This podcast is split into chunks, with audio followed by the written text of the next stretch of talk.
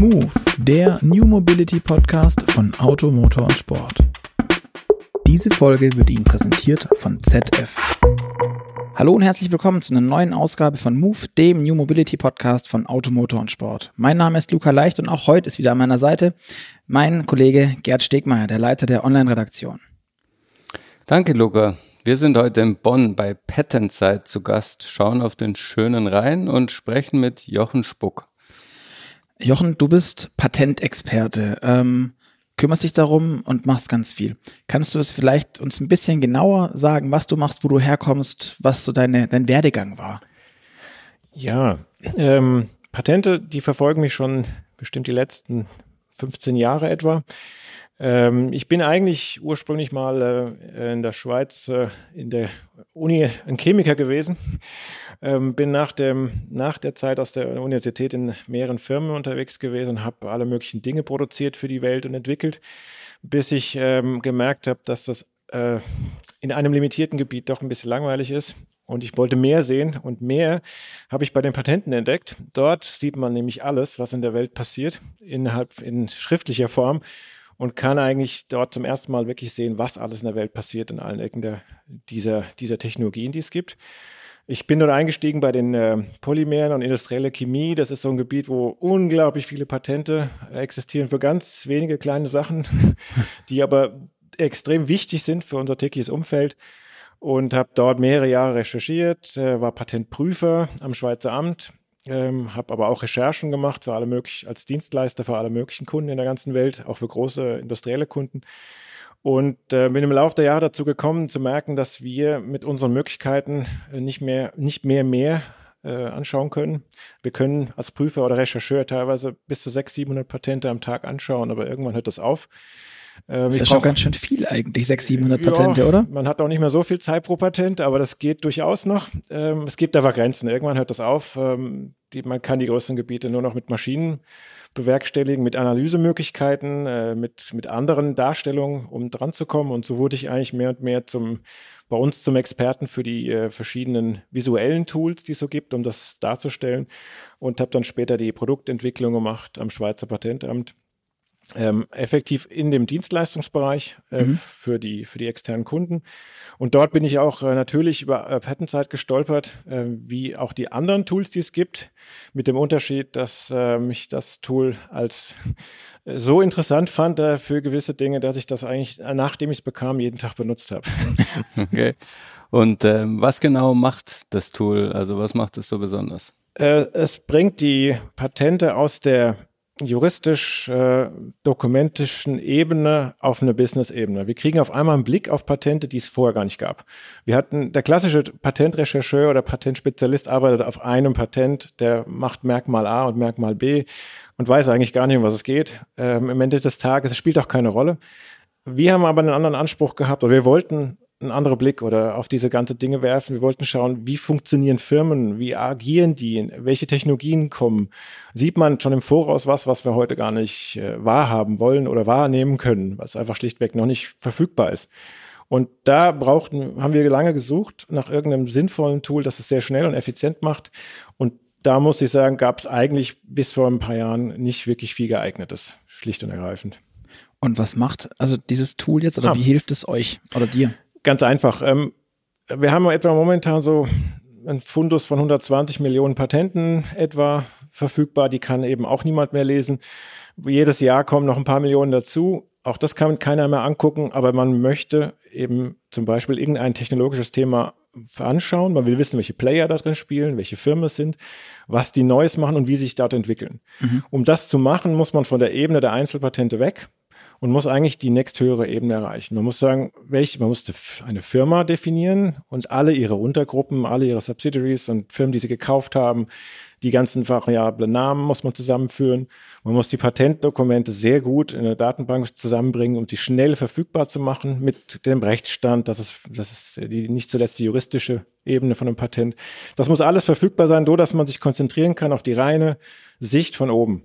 Mhm. man sagen kann, Technologie X Player Y im Markt Z. Und dann sehe ich genau, was passiert. Wer kommt, wer geht, ist eine Technologie neu oder ist sie schon uralt? Und alle diese Entwicklung kann ich nicht erkennen, ohne dass ich das von der Ebene des, des Patents abhebe. Das ähm, ist ja mit ein Grund, warum wir hier sind. Ähm, klassisches Thema, Technologiethema, was noch nicht erkennbar ist, ist äh, autonomes Fahren. Was kann man denn mit dem Tool von PatentSite erkennen, was beim autonomen Fahren vielleicht in Zukunft passiert? Ähm, einiges. Ähm, ich denke mal sehr vieles aus einem Blickwinkel, der, der sehr objektiv ist. Es eben, ich bin ja auch wirklich kein Autospezialist und in dem Sinne habe ich mich auch in dem Thema tatsächlich mit Absicht auch äh, dran gewagt. Mhm. Mich hat es umtrieben im Laufe der Zeit äh, in den verschiedenen Analysen zur Digitalisierung von ganz vielen Themen in der Welt ist mir irgendwann autonomes Fahren aufgekommen und ich habe mich immer die Frage, mir die Frage gestellt, was ist denn dort, was passiert dort und warum sind neue Player dort und was machen die anders? Mhm. Das für mich war ein Rätsel wie auch sonst überall. Warum steckt Google in einer Steuerungssoftware? Warum steckt Google in einem Auto? Ich meine, mhm. das ist irgendwie, hat mich das die Frage so umtrieben, dass ich gedacht habe, ich muss das rausfinden. Mhm. Und dann habe ich alle möglichen Tools ausprobiert, irgendwelche Landkarten und so weiter und habe gemerkt, dass irgendwas ist da drin, aber ich sehe es nicht. Und dann habe ich in, in Fettenzeit angefangen, ähm, das, die, die, das Gebiet zunächst zu definieren, also dass man mit allen Regeln der heutigen Recherchekunst äh, eines Rechercheurs, dass man die Patente zusammensammelt. Mhm. Damit ich mal weiß, ich, hier rede ich über autonomes Fahren und nicht über keine Ahnung, Pharma oder was auch immer. Mhm. Dann habe ich die mal, dann habe ich irgendwie, sagen wir, 50.000 Patente. Da sehe ich auch ein paar Firmen drin. Das ist aber noch zu wenig. Dann muss ich, irgendwie sehe ich dann noch nicht, was passiert. Ähm, da ist auch eine Google drin, klar, logisch. Und ich sehe auch, wann sie da herkommt. Und ich sehe sogar, wie gut die Patente sind im Vergleich zu einem anderen Player zum Beispiel. Das, das sieht man sehr, sehr schnell. Aber man muss dann noch eine Ebene tiefer und dann muss sagen, okay, was ist denn der Unterschied? Und da muss ich in die eine Ebene unten drunter. Das heißt, ich nutze zum Beispiel eine AI, um, äh, um diese Texte zu clustern, also mhm. indem ich zum Beispiel die Segmente einfach maschinell verteilen lasse, auf statistischen Gründen. Ich schaue mir die Konzepte dann an und nehme die zusammen in neue, in, eigen, in eigenständige Konzepte. Also, dass ich zum Beispiel habe ich mir angeschaut, dass ähm, typischerweise, wenn ich einen typischen Autobauer anschaue, der mhm. macht viele Sensoren und sowas. Äh, ich gucke mir eine Tech-Firma an, die macht auf einmal irgendwelches Lane-Management, Prediction oder so irgendwas. Mhm. Ist doch schon irgendwas anderes. Und dann bin ich weitergegangen, habe mir die Bilder angeschaut von diesen Firmen. Was, was patentieren die denn überhaupt genau? Mhm. Ähm, und das ist eben das Angenehme. Ich kann auf einen Klick Google, Uber oder sonst einen auswählen, und im anderen Klick mein, meine Technologieaggregation, autonomes Fahren. Und dann schaue ich mir die Patente an. Welche sind die wichtigen, die spannenden, die, die unheimlich interessanten? Und dann sieht man auf einmal, irgendwie ist das immer gleich. Automobilbauer bauen Autos. Sämtliche Zeichnungen zu Automobilbaupatenten sind immer ein Auto oder in mhm. einem Auto. Es ist immer der Fahrer oder das Auto. Mhm. Bei Google ist es genau das Gegenteil. Es ist immer ein Verkehr. Es ist, eine, es ist ein Bild von einem Traffic. Es sind Autos in einem System. Mhm. Die, die Sichtweise ist völlig anders. Und das ist mir mehrfach aufgefallen, auch bei Uber und anderen, auch die, die gehen, die sehen das Fahren, sie sehen den Verkehr mhm. und die Kontrolle über den Verkehr aber nicht das Auto. Das Element Auto ist halt ein Element, das Pferd. Ja. Ähm, und heißt das jetzt ähm, zum Beispiel, dass die, die Autobauer äh, mit dieser Sichtweise, mit dieser Art des Arbeitens und des Patentierens schon ins Hintertreffen geraten? Kann man das ableiten? Naja, wenn man die Entwicklung anschaut, die passiert ist, ähm, also wenn man die Patente zunächst mal äh, in diese beiden Konzepte unterteilt und sagt, okay, hier ist das Autobauen mhm. im, im Rahmen des autonomen Fahrens und hier ist das Data Management, Navigation Control, Prediction AI und so und so, diese ganzen Sachen im anderen Segment. Und dann schaut man sich die historische Entwicklung an und dann sieht man auf einmal, 2013 mit Google hat dieses Segment auf einmal stark Zuwachs gekriegt. Also das ist auf einmal wurde, nicht zuletzt mit Google, aber mit mhm. diesen Playern kam das neue Segment in den Markt, in dem bisher die Autobauer eher ihre Sachen gemacht haben. Ein Park Assistant, ein Drive mhm. Assistant oder so etwas. Aber dann sicherlich nicht noch nicht irgendwie Lane Prediction oder so irgendwas. Das, das gab es noch kaum. Ähm, das, das Problem ist, also die, die, in diesem Situation ist, Google hat erkannt, ich meine, Google ist für mich ein, ein, de facto ein, eine Firma, es muss nicht nur Google sein, es gibt auch andere in dem Umfeld, aber es ist so ein typischer Player, so ein Tech-Player, der ein typisch nicht Autobauer ist. Mhm. Ähm, die haben erkannt, dass es äh, bei in der digitalen Welt von morgen wird es entscheidend, die Geschäftsmodelle heute schon zu patentieren. Und die Geschäftsmodelle sind, ich will das Fahren kontrollieren. Mhm. Ich will Fahren verkaufen. Und das haben die relativ früh angefangen, mit Patenten aufzubauen. Die haben Autos genommen und dann die Autos gefahren. aber patentiert haben sie die, den Verkehr, das Fahren. Mhm. Und das haben die Autobauer erst ein paar Jahre später, zumindest in diesem Umfang gemerkt. Also man sieht aus den Kurven, die Kurven der klassischen Autobauer sind schön um eins, zwei Jahre verschoben. Auch die haben angefangen, Lane Prediction und AI im Auto zu machen.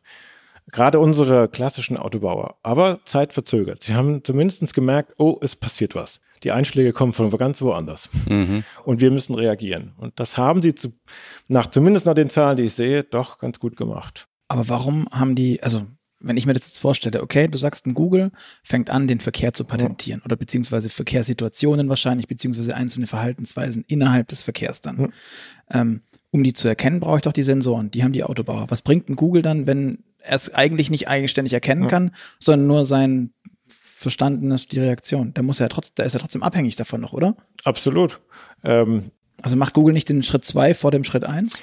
Nein, er macht genau das. Er macht ähm, eigentlich einen, einen, ganz anderen Schritt.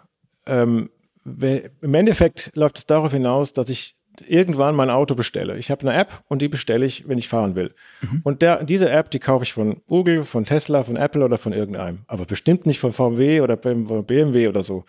Und hinter dieser App steckt im Prinzip das, Verka das verkaufte Fahren. Dann kommt irgendein Fahrzeug und ich kann nicht mehr entscheiden, ob es ein VW oder ein Baidu oder sonst einer ist. Das macht dann Google.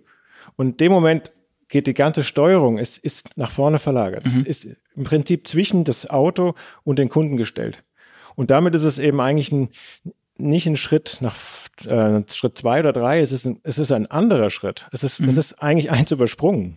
Mhm. Und das macht es so gefährlich. Also in dem Sinne, für einen Autobauer, wenn er die Kontrolle zu seinen Kunden verliert, äh, das, dann kann er nicht mehr reagieren. Er kann ja gar nichts machen. Er muss sowieso Google verkaufen. Mhm. Ja, das ist so ein bisschen vergleichbar vielleicht mit, ähm, so wie Google im Netz ist, so mhm. wie wir es alle kennen. Es steht quasi zwischen dem Nutzer und den Inhalten. Das heißt, wer die Inhalte schafft, hat keinen direkten Kontakt mehr zu seinen Kunden, sondern äh, kriegt die alle von Google und muss eben gucken, was macht Google. Ja, ja das ist das, der klassische, wenn man, wenn man die Digitalisierung anschaut, ist die, ist die digitale Transformation, die zeigt einem schon auf, dass die neuen Geschäftsmethoden entscheidend sind für den Business in der Zukunft. Und diese Geschäftsmethoden, diese digitalen, die stehen zwischen, genau zwischen den Produkten und den Kunden. Und wer die Kontrolle hat, der hat sehr viel Macht im Endeffekt in diesem Kontrollsystem. Weil Patente, da geht es auch im Endeffekt um Kontrolle. Und man kann einfach, man muss reagieren. Wenn man in diesem Umfeld unterwegs ist, und das sieht man in Automobilfirmen allen, alle großen haben reagiert, haben relativ bald angefangen nach diesem doch neuen disruptiven Element, das da Google eingebracht hat in den, in, den, Markt, auf einmal zu reagieren und was zu tun. Und jetzt mhm. inzwischen geht es eher darum zu entscheiden, wer kann das jetzt besser? Wer kann okay. da genug aufholen und genug Power entwickeln, dass er auch einen Stellenwert oder ein Gegengewicht bildet. Jetzt hast du von ganz, jetzt hast du gesagt, das sind Tech-Player. Kannst du mal ein paar mhm. Namen nennen, damit wir abseits von Google, den jeder kennt, von Waymo kennt, kennen wahrscheinlich auch die meisten. Das ist Google. Eine der Google-Töchter eben, ähm, genau. die sich äh, explizit um das autonome Fahren kümmern. Ähm, wer, wer spielt da noch mit und vor allem, was für eine Rolle spielen die? Und wie machen die das? Also es, es gibt eine ganze Reihe Players. Ähm, es werden auch immer weniger, denn die werden die, die kleinen werden alle aufgekauft. Okay. es gibt so ein bisschen so mehr drei, vier Segmente. Es gibt so die Uber Lyft Typen. Das sind die Rideshare Firmen, die, die sind sozusagen nochmal eins, ist das schon fast wirklich die App, äh, die dann eigentlich dann, ähm, wo man dann ein Auto bestellt, effektiv. Das sind, da gibt es noch einige von denen, aber das sind ähm, maßgeblich Uber und Lyft. Ähm, die sind auch sehr interessant zu beobachten, wie die sich entwickeln. Die müssen in sehr kurzer Zeit in einem etablierten Markt rein, mit relativ viel, äh, mit viel Power, bis dass, ähm, dass sie in Schwergewicht werden. Aber wie macht, also so ein Uber muss ich aus meiner deutschen Brille, hier darf Uber nicht richtig arbeiten. Jetzt muss ich darauf gucken und sagen, okay, die machen, die, die spielen ein bisschen Taxi-Leitdienst. Ähm, wie kann so ein kleines Unternehmen, so ein junges Unternehmen irgendwie, du sagst, es ist relevant oder, oder mhm. wichtig oder groß. Wie geht das? Ja, im Prinzip, äh, Uber ist eine Firma, die hat die, die, die, die Kontrollmöglichkeit von Patenten sehr früh erkannt. Sie haben sehr früh erkannt, dass Patente eine extrem maßgebende Rolle in diesem Umfeld sind. Und was sie gemacht haben, ist einfach, sie haben aus eigener Kraft einiges angeschoben und gleichzeitig eine ganze Menge Patente eingekauft. Die haben sich überall bei AT&T, Microsoft und anderen einfach überall die Rideshare-Patente rausgepickt und die gekauft. So haben sie ihr Portfolio von Anfang an sehr stark schon ausgedauert. Und das hat dann relativ, doch ein rechtes Gewicht. Und dieses Gewicht kann man nicht mehr einfach ähm, negieren. In einem, in einem Streitfall hat Uber eine ganze Menge momentan auf der Pfanne. Und warum hat ein AT&T sowas überhaupt verkauft? Also der amerikanische Telekommunikationskonzern, äh, muss man vielleicht noch dazu sagen, für ja. die, die es nicht wissen. Warum machen die sowas? Waren, wussten die einfach nicht, dass autonomes Fahren kommt oder und das ganze Thema oder waren die blauäugig? Ja, das würde ich nicht unbedingt sagen. Die haben, A, vielleicht war es nicht mehr ihr primärer Geschäftszweig. Mhm. Sie haben vielleicht einfach das Potenzial schlichtweg nicht erkannt und haben das auch unterschätzt, was das bedeutet. Okay. Äh, aber Uber wird bald auch eine Pizza liefern. Also das, das, das, die Dimension, die sieht man nicht so am Anfang unter Umständen. Mhm. Und die Patente, die jetzt auftauchen, sind ja auch nicht unbedingt so, dass die jetzt schon Produkten im, im Markt entsprechen. Die Produkte kommen erst noch. Wir haben eine Time to Market irgendwie von, in dem Segment wahrscheinlich von drei, vier Jahren. Das heißt, wir sehen schon im Vorfeld schon ein bisschen, was so kommen wird. Und das wird eine Dimension erreichen, die wir nicht so einschätzen können jetzt. Und eine AT&T und eine Microsoft, die hatte das wahrscheinlich in dem Moment schlichtweg nicht auf dem Schirm. Oder haben aus anderen Gründen entschieden, diesen Teil, der ist nicht lukrativ genug, braucht zu lange, wie auch immer. Sie haben es auf jeden Fall gemacht. Das heißt, ähm, Uber hat ähm, gezielt, jetzt hast du gesagt, Patente auch mhm. aufgekauft, sich seinen Patentschatz quasi erweitert. Ähm, wie genau funktioniert der Mechanismus dann, ähm, dass das technologische Macht er, ergibt. Die Patente sind nicht zuletzt ein Kontrollinstrument. Man kann eigentlich, das ist ein Verbietungsrecht. Das mhm. ist in erster Linie ein Monopol in einem gewissen Markt zu einer gewissen Zeit auf einer gewissen Technologie. Und man kann anderen verbieten, in diesem Markt zu produzieren oder zu verkaufen. Mhm. Zum Beispiel eben in den USA oder in Deutschland, wenn man ein deutsches oder US-Patent hat. Wenn das rechtsgültig ist, kann man jemand anderen dazu ähm, eben das verbieten, das überhaupt in den Markt zu bringen. Das ist die Idee des Patents. Dafür offenbart man äh, die Technologie dahinter. Also okay. man gibt es der Öffentlichkeit preis, was da drin steckt. Man bekommt dafür ein Monopol. Das ist zeitlich limitiert und auch äh, geografisch limitiert. Das mhm. ist der Effekt. Also man hat ein Kontrollinstrument. Man mhm. darf was verbieten. Und das ist eine gewisse, gewisse Macht. Ja, also im Zweifel auch einfach ein gewisser zeitlicher Vorsprung. Mhm. Ähm, das heißt, Uber war so schlau, ähm, relativ bald zu erkennen, wo wollen wir denn eigentlich hin, was brauchen wir da dazu ja. und wie können wir die anderen aus diesem äh, Segment raushalten. Das heißt ja beim Umkehrschluss auch, dass Uber jetzt in Deutschland beispielsweise nicht so richtig praktizieren darf, ist denn im Grunde völlig wurscht, weil das wahrscheinlich machen die das momentan eh nur um, keine Ahnung, damit der Name bekannt ist und jeder die App auf dem Handy hat und man, was, was auch immer. Aber das heißt, Ding, nach, so wie ich das verstehe von dir, geht es denen gar nicht darum, irgendwie im Moment gerade Leute von A nach B zu kutschieren, sondern, oder sondern die machen, wollen eigentlich was ganz anderes. Also erstmal wollten sie ja dieses Jahr an die Börse. äh, also die wollten schnell wachsen in einem, in einem Markt, der schon der klassisch sehr stark besetzt ist von ganz starken Playern. Und das mhm. kann man eigentlich nur erreichen, indem man entweder neue Mittel findet, neue Ideen hat oder sich zumindest einen Teil des Marktes irgendwie auch, ähm, auch einkauft. Also sonst kriegt man so, kriegt man da mhm. schließlich einfach keinen, keinen Fußabdruck. Mhm. Und schlicht und ergreifend, was aus der Firma wird, wissen wir alle nicht so ganz genau. Ähm, mein Lift steht hinten dran, das ist der nächste der, in der Reihe und der ist auch nicht umtriebig. Auch die haben übrigens einige Patente eingekauft, die übrigens Uber noch, zumindest nicht mitgenommen hat.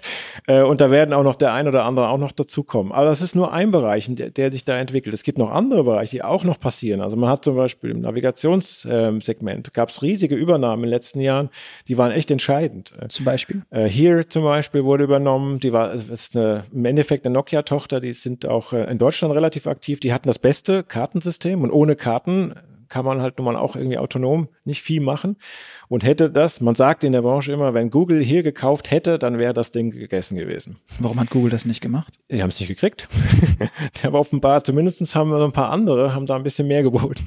Ja, aber ich meine, also gekauft wurde es, wenn ich es richtig im Kopf habe, von mhm. Audi mhm. ähm, für den VW-Konzern, mhm. BMW, Daimler und dann haben sich noch ein paar andere ja. nachträglich mit dazu beteiligt. Genau. Aber ich kenne jetzt den Börsenwert nicht auswendig dieser drei Autounternehmen. ich bin mir aber sehr sicher, dass die nicht im Ansatz dahin kommen, wie Google steht. Ähm, ja, gut. Wobei ist vielleicht aber, ist es für die elementarer. Ja, ja, also, äh, um, um fürs Überleben zu kämpfen. Google sagt halt im Zweifel, wir können ja noch Anzeigen verkaufen über unsere Suchmaschine. Also äh, Google hat abgesehen auch noch Google Maps, die haben ja schon ein Navigationssystem effektiv, aber ob das reicht, ist die Frage. Das ist der Wettbewerb. Genauso passiert er halt effektiv. Und genauso wurde auch zum Beispiel Mobileye, das ist eine israelische Firma, die wurde von Intel gekauft. Ist auch eigentlich ungewöhnlich. Was ein äh, Chiphersteller ist. Ist ein also Chiphersteller, ganz genau. Und dem geht es ähm, ganz klar um autonomes Fahren und um die Chip-Position im autonomen Fahren, weil die ist heftig umkämpft. Aber Mobileye hat doch keine Chips gebaut. Mobileye hat Nein. doch nur, nur, in Anführungszeichen, ja. nur, die werden mich jetzt alle auslachen, ähm, die Analyse-Software, um Kamerabilder zu analysieren. Ja. Ähm, ich glaube sogar mit vergleichsweise schlechter Hardware oder, oder wenig teurer Hardware vor mhm. allem. ähm, um dann das wiederum fürs autonome Fahren zu benutzen. Ich glaube, äh, Ja, zu. Beginn war ja auch Mobileye auch in den Teslas drin. Ja, ja, genau. Also Offenbar, aber, aber, aber, benutzt. wie, wie, wie, aber wieso ist dann beispielsweise jetzt, also Mobileye hat ja nicht Intel gekauft, sondern andersrum. Nein. Das ist richtig. Also mein Mobile ist äh, Mobile Eye ist natürlich sehr klein und die möchte natürlich in so einem Markt wachsen und die braucht Ressourcen dafür. Und das ist kein Wunder, kommt dann ein größerer Player in Frage. Und Intel ist da schon sehr interessant, wa- warum die ausgerechnet da einsteigen. Also das ist, ist schon in, also das ist eine strategische Entscheidung.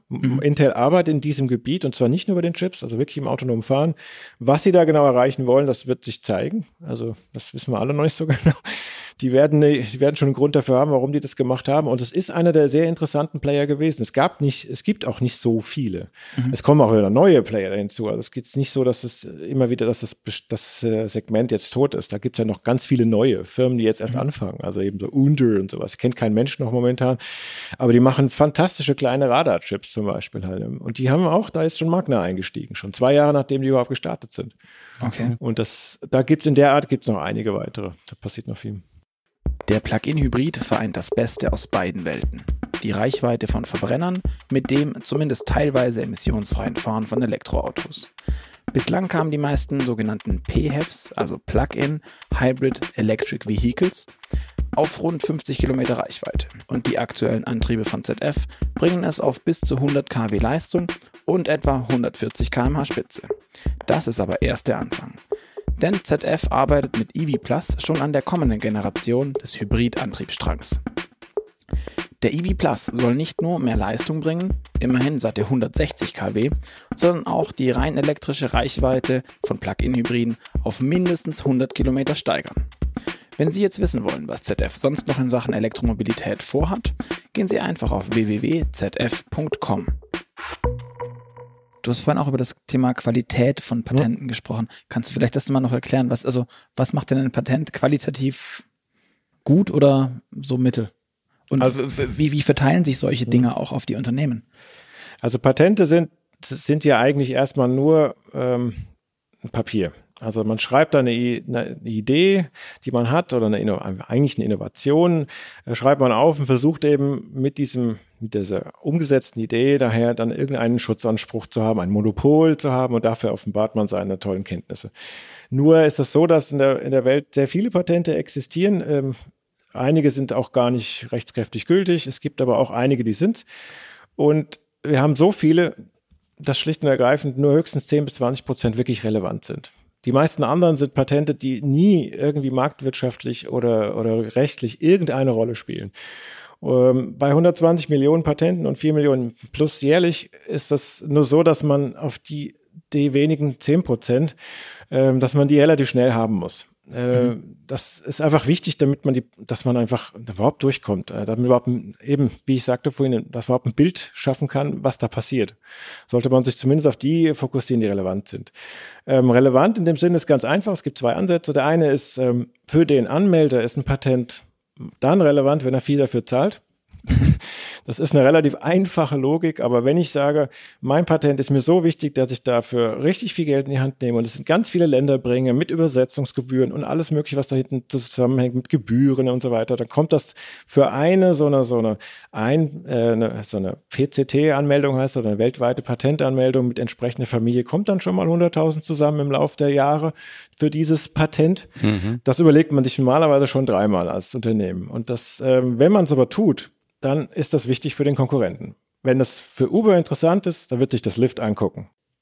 Okay, das heißt, im Umkehrschluss, wenn jetzt ein Uber ein, jetzt bauen die keine Radarchips, aber nehmen wir den Radarchip. Jetzt baut Uber einen Radarchip und setzt den und will den weltweit anmelden. Ja. Dann sind alle gespannt, weil sie denken, okay, das muss ja der Hammer sein, was die da vorhaben. Weil sonst würden sie es nicht machen. Ähm, das ist zum einen so, ja. Und Okay. wenn Sie dann noch, wenn Sie die Anmeldung machen, ist es zunächst mal schon mal spannend. Also A, wenn Uber eine PCT-Anmeldung macht, wird die jeder lesen in der Branche. Das ist schon mal Nummer eins. Also das muss ich haben. Aber wenn das Patent von Uber jetzt, oder die Patentanmeldung ausgedehnt wird in fünf Länder, in China oder vielleicht auch in Indien, Brasilien und noch irgendwo hin, dann muss man sich echt überlegen, was die machen. Weil das hat dann nachher eine Konsequenz. Die zahlen erstens viele viel dafür und zweitens geht es in viele Länder. Okay. Aber es gibt noch einen anderen Punkt, den man nicht vergessen darf. Das ist eine sehr subjektive Sicht. Also wenn ich selbst, wenn ich denke, mein Patent ist super wichtig, äh, genau. super heftig, aber ist überhaupt nichts wert, äh, dann ist das zwar schön, aber es hilft ja nicht. Also ich meine, das will man dann zwar mal wissen, aber eigentlich, naja, Gibt's auch. Ähm, gibt auch Firmen, die machen das, um es ein bisschen schöner zu werden und besser zu werden. Aber viel wichtiger ist dann, dass man eine zweite Komponente zuschaltet. Das ist eine, eine sehr objektive Sicht. Und damit, da wird eigentlich ähm, nicht zuletzt einfach die Prüferkapazität ausgenutzt. Also die Prüfer, die Patentprüfer in der Welt, in den ganzen Ämtern äh, vom amerikanischen, chinesischen, deutschen Amt, die prüfen Patente. Und wenn sie prüfen, prüfen sie normalerweise, die, ob ein Patent, äh, also ein Anspruch, der daherkommt, ob der neu und erfinderisch ist.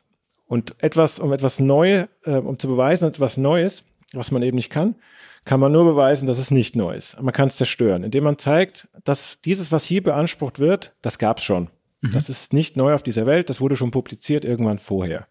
Und das heißt, in dem Moment nimmt der Prüfer an allen ein anderes Dokument irgendwoher und zitiert das im Prüfverfahren, so heißt es. Und dieses Schritt, dieses Zitieren, das kann man nachvollziehen. Das kann man direkt in der Datenbank, wird das komplett aufgearbeitet und dann wird gezählt und angeschaut und bewichtet, wie gut so ein oder wie oft so ein Patent ähm, jetzt zitiert wird. Also wenn mhm. zum Beispiel ich ein Patent rausbringe und nach zwei Jahren, also es wird erstmal, es gibt 18 Monate Geheimhaltung, danach kommt es raus und dann finden das alle so spannend, dass sie darauf aufbauend andere Erfindungen machen, wird mhm. dieses eine immer wieder zitiert. Okay. Und je öfter das passiert in einem kurzen Zeitraum, desto wichtiger ist es. Ganz einfacher Schluss. Und damit kann ich, wenn ich das so mache, wie es bei Patentzeit läuft, dass ich das ähm, über die, also eine Vergleichsbasis schaffe, weltweit für alle Patente. Ich kann nicht jedes Patent jederzeit vergleichen mit einem anderen und sagen, das ist potenziell wichtiger als ein anderes. Ob das jetzt relevant für den Markt ist, ob das dieses Ventil jetzt am meisten Umsatz generiert, ist erstmal zweit, zweitrangig. Ich weiß aber, dieses Patent darf ich nicht einfach ignorieren. Mhm. Und das ist wichtig. So können wir, sonst, sonst werden wir immer ersaufen, äh, Entschuldigung, aber in dieser Masse an Patenten, die da ja. kommen, mhm. nicht zuletzt zum Beispiel, weil aus China halt einfach unglaublich viel kommt. Die wollen halt viel machen und machen auch viel, aber sie machen halt auch viel nicht ganz so relevante Sachen. Aber du sagst, das kostet ganz viel Geld. Warum machen die das? Naja, das hat, äh, das gibt viele Gründe. A, also man kann eine gewisse Position erreichen, man kriegt eine gewisse Sichtbarkeit, das wird aber auch einfach staatlich äh, unterstützt. Man kriegt Steuererleichterungen als Firma in China, wenn man Patente macht. Man ist durchaus jemand Respektables auch. Es wird sehr stark gefördert und aus dem Grunde gibt es natürlich auch mehr, kein Wunder. Und einige davon sind durchaus auch wirklich hochrelevant. Also wir werden uns hüten, diese einfach nur zu ignorieren, aber wir müssen die wenigen angucken, sonst werden wir einfach die Zeit nicht haben, die wichtigen zu finden. Warum hat ein Staat ein Interesse daran, dass jemand seine Bürokratie auslastet? Äh. Also irgendwie ist das doch absurd. Ich meine.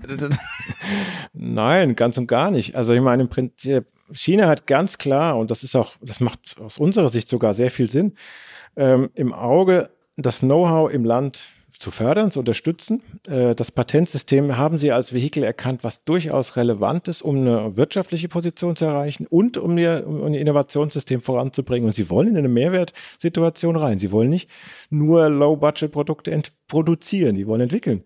Die sind auf verschiedenen Bereichen heute schon auf einem Level, die sind, also das ist ähm, gut, durchaus vergleichbar mit uns oder schon durchaus weiter noch, als, als wir es jemals hatten.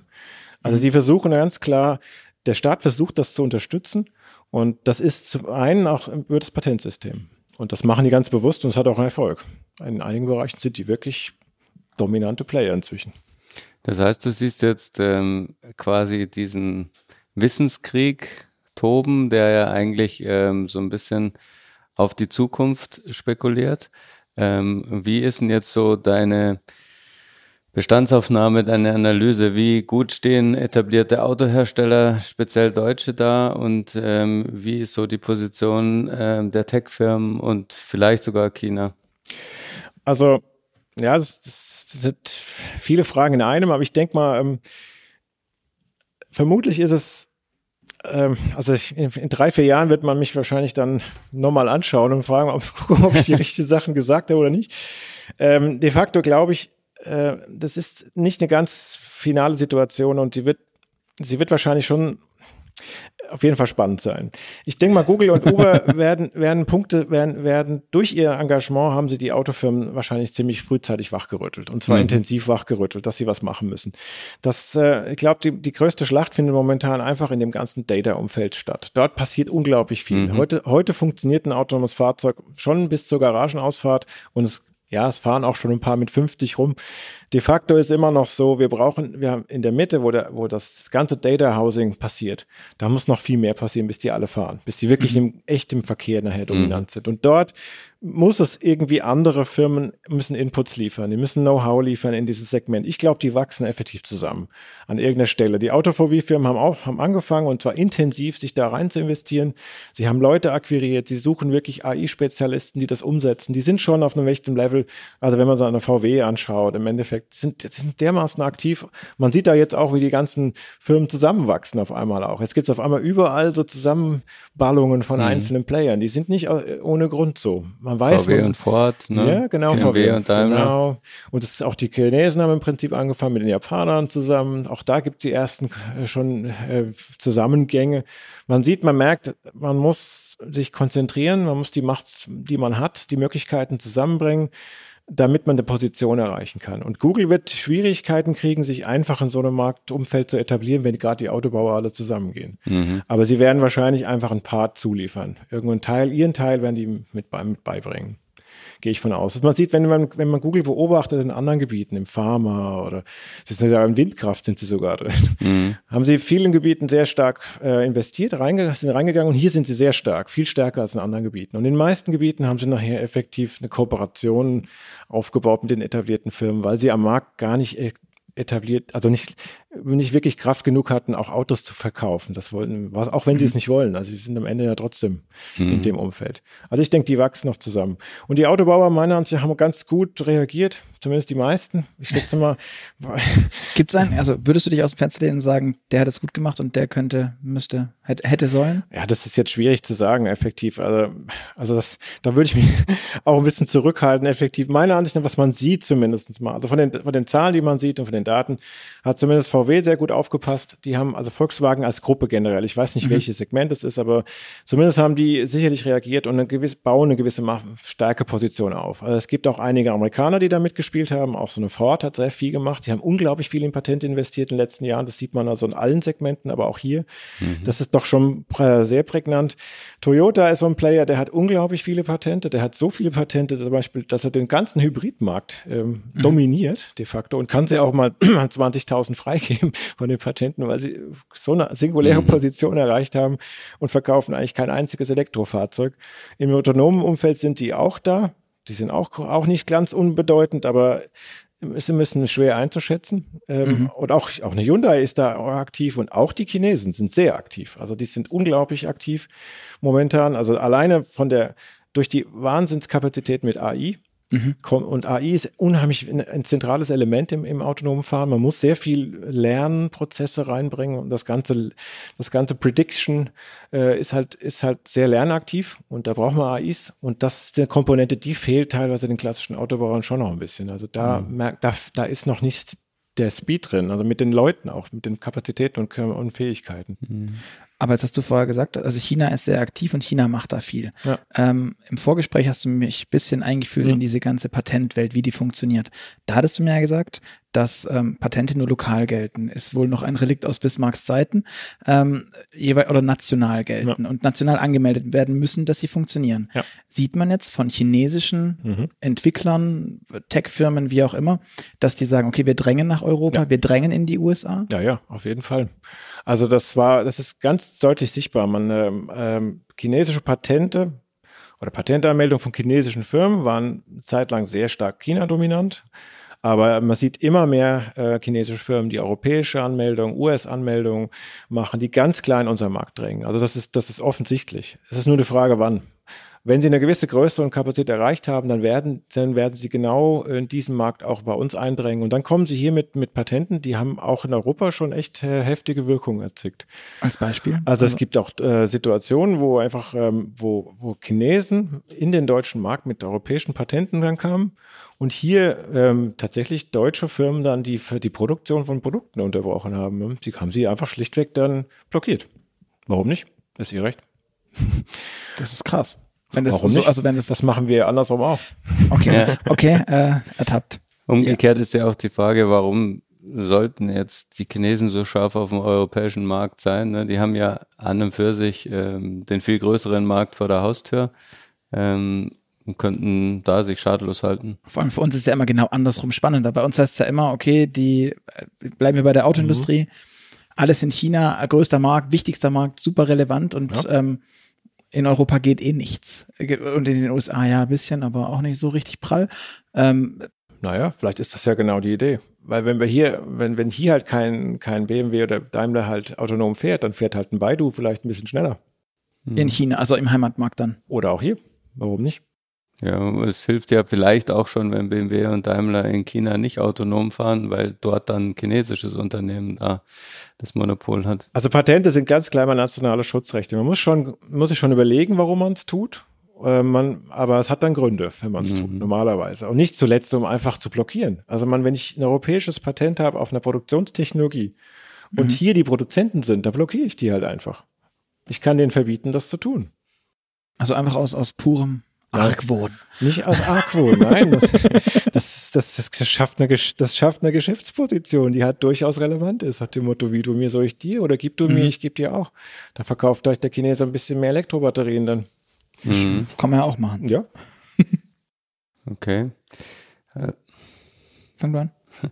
Ähm, wie, weil wir es jetzt gerade angesprochen haben, wie und die Namen zumindest noch nicht äh, explizit aufgetaucht sind, wie würdest du denn sagen, stehen die, die zwei Premium Platzhirsche in Deutschland da, so BMW und Daimler, wie sind die so beim autonomen Fahren? Ja, das ist eine gute Frage. Ähm, auch die haben wir uns natürlich genau angeschaut. Ähm, wie auch alle anderen, die relevanten Player in dem Umfeld. Und uns ist da schon aufgefallen, ähm, dass BMW und insbesondere Daimler eine etwas bei uns nicht ganz nachvollziehbare oder zumindest offensichtlich nachvollziehbare Patentstrategie da verfolgt, dass es eigentlich eher abnimmt in äh, Gesamtzahlen, ähm, also bei, zumindest bei Daimler. BMW ist, ist äh, zumindest da. Man sieht auch, Zahlen sind momentan massiv steigend in letzter Zeit. Also sie wollen wirklich da, die wollen da ganz klar eine Nummer eins äh, sein, werden oder oder zumindest streben sie die Situation an, dass sie da Wettbewerbs, äh, ein Wettbewerbsplayer sind, den man absolut nicht verachten, nicht, äh, nicht, ähm, nicht beachten kann.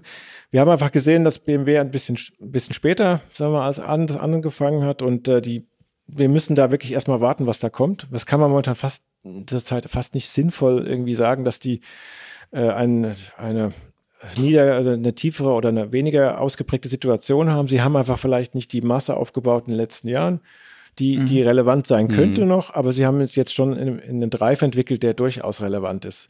Das ist in einem Umfeld wie dem, ähm, wo nicht alles entschieden ist, durchaus noch eine Situation, wo man nicht, nicht genau sagen kann, was passiert.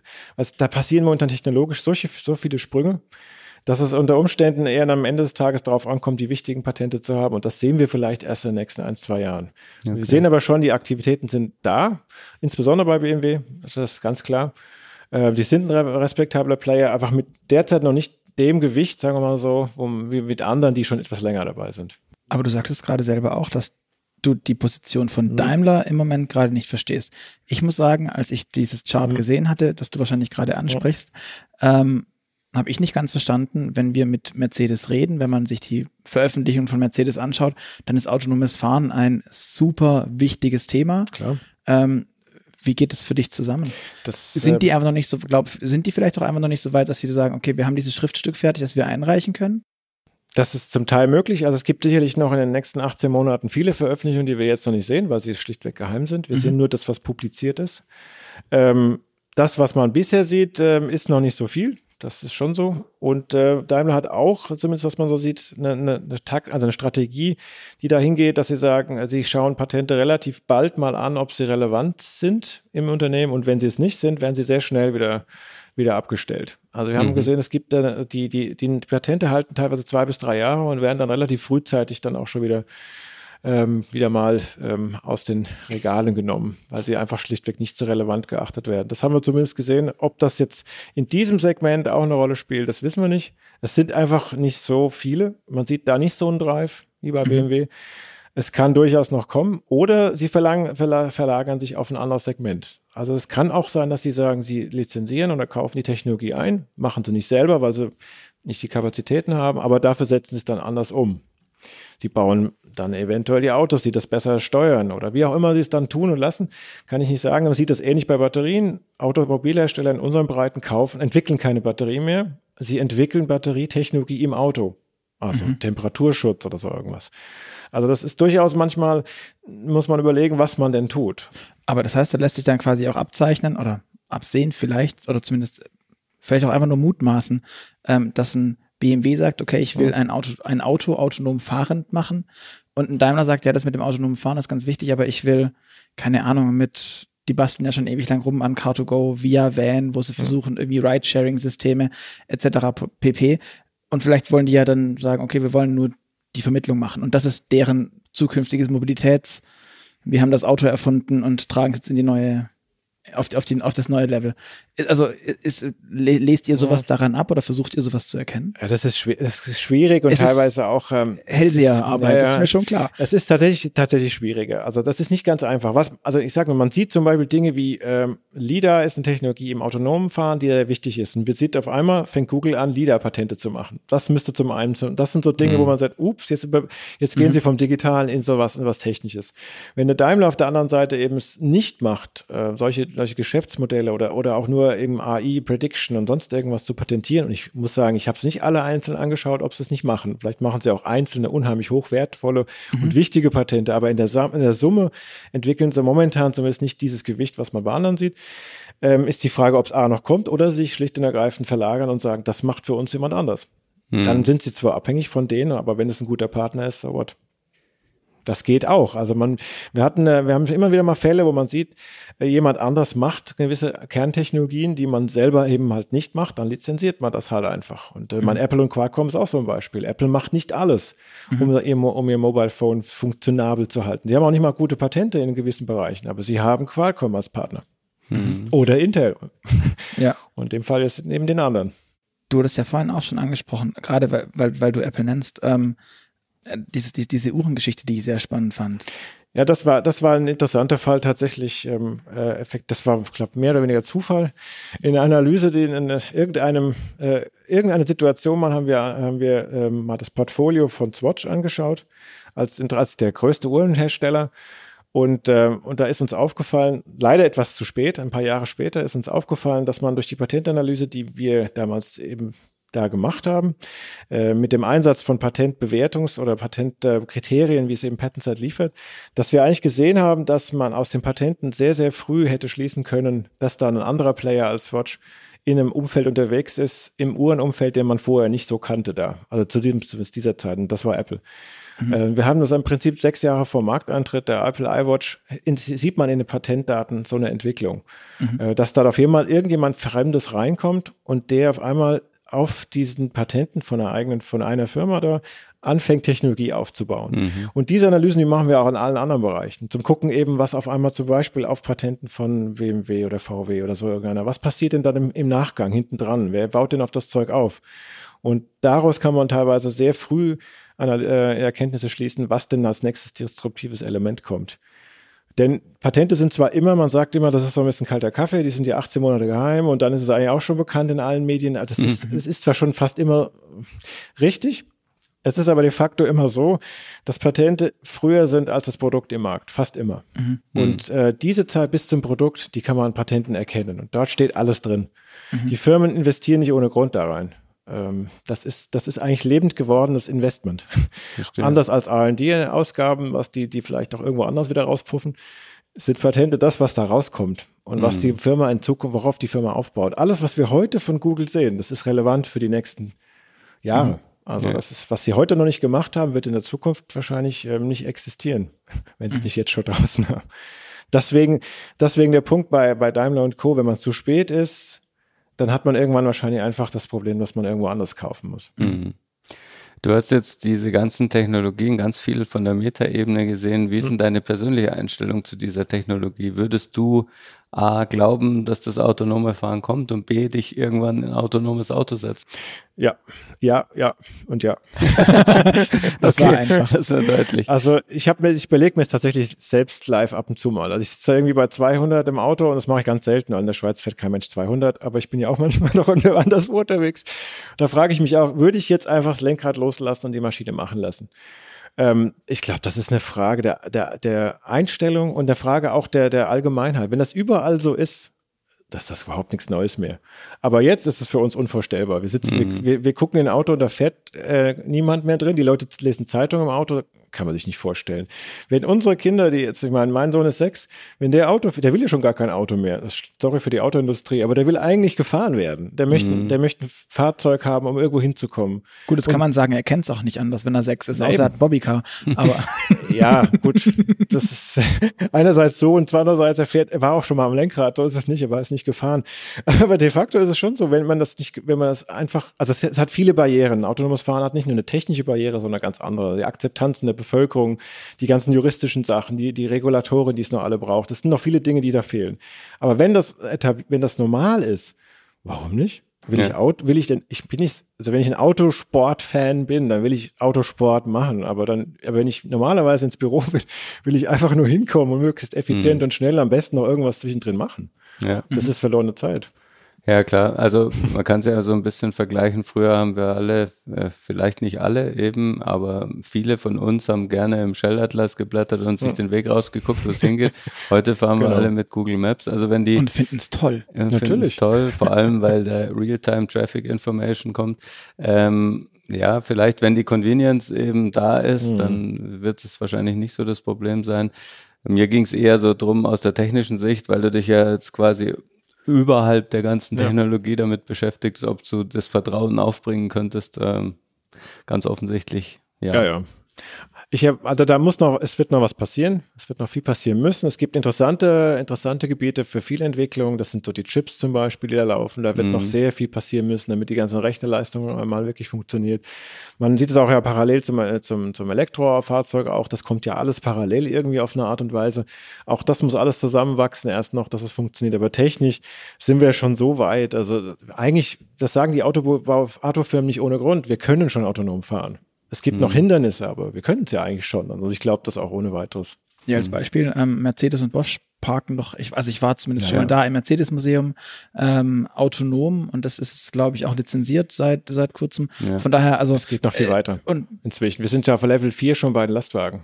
Mhm. Also momentan Lastwagen fahren, fahren jetzt schon autonom in dem ganzen Containerterminal rum. Also das Containerterminal selber ist schon eins der, der wichtigsten äh, An, äh, Anwendungsgebiete von autonomes Fahren alleine. Und LKWs fahren jetzt viel früher schon als die normalen äh, Personenwagen mhm. schon autonom. Das bestätigen mir auch mehrere aus der Industrie, haben das auch mhm. schon mir bestätigt. Das ist schon etabliert. Wir sind auf Level 4 da schon. Und 5 heißt Finger weg und go. Also, wenn wir da jetzt noch weitergehen, ich meine, du hast vorher ein paar Mal von AI, also künstlicher ja. Intelligenz gesprochen. Ähm, wie siehst du das jenseits des Verkehrs, jenseits autonomen Fahrens? Ähm, diese Gefahren von künstlicher Intelligenz, Gefahren? Ähm, Gefahren im Sinne von, dass uns künstliche Intelligenz irgendwann überflügelt und uns vorschreibt, was wir zu tun haben oder uns allen den Strom abschaltet, äh, damit äh, der Großrechner weiter die zwei Milliardenste Stelle der Zahl Pi ausrechnen kann. Oder? Alles wie ein Halo. Ja, genau. Also dies, das sind alles Szenarien, die durch eine gewisse Berechtigung haben ähm, in irgendeiner Form. Ähm, das wird in allen Etagen passieren. Das sind von autonome Drohnen, die irgendwie vieles übernehmen, von den mhm. Dingen, die wir uns nicht wünschen, die sie passieren. Ähm, also ich, das ist halt wie immer bei all diesen Gebieten. Technologie hat, ähm, ist erstmal Technologie, wie man sie anwendet, ist, unterscheidet das. Es wird so viel Dinge ändern und so viele Dinge anders machen, dass wir uns nachher die Frage nicht mehr stellen. Mhm. Äh, es wird so viel anders passieren in unseren Abläufen, dass wir uns einfach, das ist, das wird automatisch und wir benutzen das, wir werden das nutzen in, in, in jeder Art und Weise, ohne dass wir es teilweise merken. Mhm. Wir fragen ja, wir gucken ja heute auch nicht mehr in, in ein Auto rein und und kurbeln das an, wie ich das noch mit meinem Ente mal gemacht habe, irgendwo vor ja. x Jahren. Das macht ja kein Mensch mehr. Es fährt, es ist Schlüssel rein und fährt. Und das wird, ich meine, im Endeffekt ist der Schlüssel rein, fährt und ich lenke nicht mehr. Und dann geht es immer weiter. Das sind alles, diese Automatisierung, die wird durch alle Lebensbereiche gehen. Und sie wird auch ein paar Dinge produzieren, die vielleicht heute, aus heutiger Sicht nicht so schön sind. Aber mhm. diese Skiffy-Szenarien, die, die muss man mal schon im Auge behalten. Also Stephen Hawking hat ja nicht ohne Grund recht, dass wir möglichst bald auf den Mars müssen. okay. Aber das hat, das, wir müssen, ich meiner Ansicht nach hilft uns das sehr viel weiter. Wir können mhm. sehr viel erreichen damit, was wir müssen. Wir müssen was, das Zeug einsetzen an irgendeiner Stelle. Zum Besten, am besten. wir haben ganz viel über neue Player gesprochen. Mhm. Ähm, wir hatten im Vorgespräch auch kurz, und du hast es selber auch schon eben gesagt oder den Namen genannt, ähm, ist Qualcomm. Mhm. Ist das, also ist diese ganze Branche der Automobilindustrie, die ja momentan sehr wertschöpfend tätig ist, die kriegen irgendwie Blech angeliefert von Thyssen oder so, biegen was, gießen ihre Motoren, was auch immer, machen Zeug und verkaufen das dann sogar auch noch, haben vielleicht sogar eine Niederlassung, also jemanden, einen Händler mhm. und sind damit ja auf ganz, ganz, ganz, ganz vielen Ebenen aktiv in einem Produkt. Ähm, du hast es vorhin gesagt in dem, im, im Vorgespräch mit Qualcomm. Vielleicht kannst du das auch nochmal, wie sind die denn aufgestellt? Ja, das, also Qualcomm ist ähm, ist eine ganz interessante Firma tatsächlich. Es ist ähm, im Patentumfeld auch ein spezieller Player, weil es die Firma ist, die am, weltweit die meisten Lizenzeinnahmen generiert. Also das heißt, die haben unglaublich viele Patente, die sie an andere lizenzieren und dann Einnahmen generieren. Dass sie zum Beispiel Dinge gar nicht selber machen, aber Patente drauf haben. Das ist jetzt nicht so, dass sie keine Producer sind. Die produzieren auch, also die machen auch äh, Gegenstände. Aber die haben halt sehr, sehr hochwertige, hochwertige Patente. Das ist ein, ein Player, der hat unglaublich qualitativ hochwertige Patente in, in, in diesem Kommunikationsumfeld und noch ein paar anderen, die alle unglaublich entscheidend sind, weil diese Kommunikation und diese Vernetzungselement, das hat momentan an, an allen Technologien eine Rolle spielt. Das ist, das ist die Schnittstelle. Und da sitzen die mit wahnsinnig guten Patenten und die sie an unglaublich viele Player lizenzieren. Mhm. Und das ist ein Geschäftsmodell, was super ist. Also man hat natürlich, man hat wahnsinnig Einnahmen über die Patente. Das ist, äh, das sieht gern der CEO, dass da für diesen Kostenfaktor auch noch Geld reinkommt. Mhm. Bei den meisten ist das nur Kosten. Patente kosten immer nur Geld. bei denen ist das anders. Die haben daraus wirklich ein, ein Geschäftsmodell gemacht, was funktioniert. Und das werden die weitermachen. Und die sitzen genau halt nur an der Schnittstelle. Das ist, das ist genau das Richtige, was man machen kann, wenn man es heute empfehlen könnte, gerade retrospektiv. Mhm. Also ich hatte es ja vorhin auch schon erzählt. Ich, ich hatte mal mit einem Qualcomm-Manager zu tun, der mir sagte, sie haben ähm, in der in der stillen Kämmerlein haben die Entwickler gesessen und haben induktives Laden quasi in Anführungszeichen erfunden oder gebastelt, kabellos ähm, Strom zu übertragen. Und mir sagte der Mensch, ich wusste damals nicht wofür, habe aber den Leuten gesagt, macht mal weiter, wird schon irgendwas werden dass man jetzt irgendwann mal Autos induktiv laden konnte, da gab es ja noch nicht mal wirklich einen Markt für Elektroautos, als sie damit angefangen haben. Ähm, das ist ja eine komplett verrückte Herangehensweise an Entwicklung, an Innovation, an Technologie vielleicht. Glaubst du, dass sowas relevanter wird? Also, dass man auch solche Unternehmen mehr sehen wird und dass, dass es da eine ganz neue Branche sich auftun wird und ähm, keine Ahnung, dass ein, ein Daimler, ein BMW, ein Bosch, ein Visi, die, die wir jetzt kennen, die entwickeln und produzieren, dass die irgendwann nur noch produzieren müssen und irgendwann nicht mehr entwickeln und dass sich das wirklich aufteilt? Das ist eine gute Frage. Puh, das ist noch schwer zu beantworten, wie das denn wirklich sein wird. Wenn wir, wenn wir nur einen Dienstleister werden, im Endeffekt und nichts mehr produzieren, dann weiß ich nicht, was hier noch übrig bleibt am Ende des Tages. Ähm, auf der einen Seite, also ich kann mir nicht vorstellen, dass, es, dass das auf die Dauer geht. Also auch eine Apple zum Beispiel versucht sich wiederum schon auch einen Stellenwert in einem Kommunikationsumfeld zu schaffen. Auch bei den Patenten, um eine Position zu haben, um, um zu kämpfen, um effektiv ein Gewicht zu sein. Aber Wir können baut, das nicht aufgeben. Aber ein Apple baut doch beispielsweise auch gar nicht selber zusammen. Also ja, es gibt ja einen Frage. Foxconn, oder? Ja, ist der, die Frage, der, der wie lange die iPhone zusammensteckt. Das ist dann immer noch eine Frage, wie lange denn? Wenn sie da genug, wenn sie das wollen, dann werden sie das auch tun. Das ist schon so. Eine Tesla fängt an, Patente im Chip zu machen. Das sehen wir in den Patenten zum Beispiel ganz gut. Warum, warum ist das nicht interessant? Das ist für die sehr wohl interessant. Google hat auf einmal auch wieder angefangen, sich für Chips zu interessieren, um Fabrikationen aufzubauen. Das gibt auch irgendeinen Grund, warum sie das tun, weil sie haben es schon mal weggelassen. Und diese Dinge sieht man witzigerweise in Patenten effektiv recht gut, wenn man einen guten Zugriff auf die Patente mhm. hat. Das Problem ist eben, so eine Qualcomm macht ja, es ist wie auch so eine Krake halt. Man weiß ja nicht, was die da alle so tun. Die machen viel. Aber wir kriegen in Patent halt eben Dinge rein, wo wir ganz schnell die, die einzelnen Blickwinkel hoppla, ähm, sehr schnell ähm, sehen und sichtbar machen können. Und das in einer Art und Weise, wie es einfach anders nicht geht. Also quasi anders nicht geht. Man kann immer noch zählen und, hin, und alle mhm. durchgucken, kann mhm. jeder, aber das, das schafft halt äh, Mensch kaum noch. Und das sind Dinge, die machen einem, also die zeigen einem zumindest solche Player-Aktivitäten im Vorfeld, wenn man dann, wenn man dann weiß, wo man hingucken muss. Und die disruptiven Elemente, die da kommen, die den Markt verändern, die, die sind alle unterwegs. Aber das, man muss sie halt erstmal finden. Äh, manche von denen sieht man schon, manche kommen erst noch. Aber es wird sich da einiges ändern, gehe ich von aus. Reine Automatisierung wird massiv Änderungen ergeben. Da wird Auto, da wird eine, eine Robotic Factory baut das Zeug irgendwo in der Welt, irgendwo anders, das kann man jetzt schon. Ich meine, irgendwo anders wird die, Sof die Software dazu gebaut, mhm. Äh, die wird auf dem Weg auf dem Schiff noch eingebaut.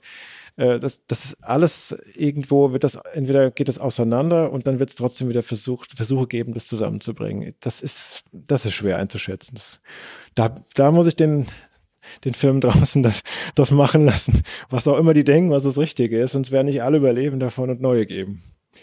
Und die neuen sehen wir. Das, äh, davon gehe ich aus. Wunderbar. Ähm, wir haben jetzt gesehen, du hast dich ewig lang metaphysisch quasi mit den, mit den ganzen Technologien beschäftigt. Ähm, ich würde sagen, wir gehen am Schluss nochmal darauf ein, was du auch gesagt hast. Du fährst ab und zu 200. Ähm, ein paar persönliche Fragen, die ähm, darf bei uns immer der Luca stellen. Genau. Ähm, wir, wir, nennen es A-B-Fragen. Du musst dich einfach schnell entscheiden, kriegst entweder oder. Gut. Fangen wir gleich an, ganz schnell. Streamingdienst oder CD und Schallplatte? Streaming. Fahrrad oder E-Bike? Fahrrad. E-Scooter oder zu Fuß gehen? Zu Fuß. Sharing oder besitzen? Um, ähm, sharing. Ferrari oder Tesla? Tesla. Apple oder Google? Apple. Loft in der Stadt oder Bauernhaus auf dem Land? Äh, Loft auf dem Land? okay. okay. Ähm, und im Auto, wo sitzt du da? Vorne oder hinten? Oh, äh, oh, dummerweise glaub meist vorne. Und Fahrer oder Beifahrer? Ja, eben. Wahrscheinlich eher mehr Fahrer als Beifahrer. Du als äh, Datenjunkie, Datenschutz und AGBs, accept all oder bist du der Aluhut-Typ und liest du das genau durch? Nee. Ich, wer soll denn das können? Also. Du liest Patente 700 Stück am Tag, ja, hast du dann, gesagt. Ja, dann lese ich nicht eine AGB. nicht auch noch in der Freizeit. genau. Nee. Fliegen, Fischen oder Motorradfahren? Fliegenfischen oder Motorradfahren? Ah, da wahrscheinlich, äh, eigentlich die, weder noch, aber ich würde beides gerne wieder mal machen. Okay. Star Wars oder Star Trek? Star Wars. Oh, das war eindeutig. Kaffee oder Tee? Oh, äh, leider viel zu viel Kaffee. Steak oder Falafel? Ist das jetzt okay, wenn ich sage Steak?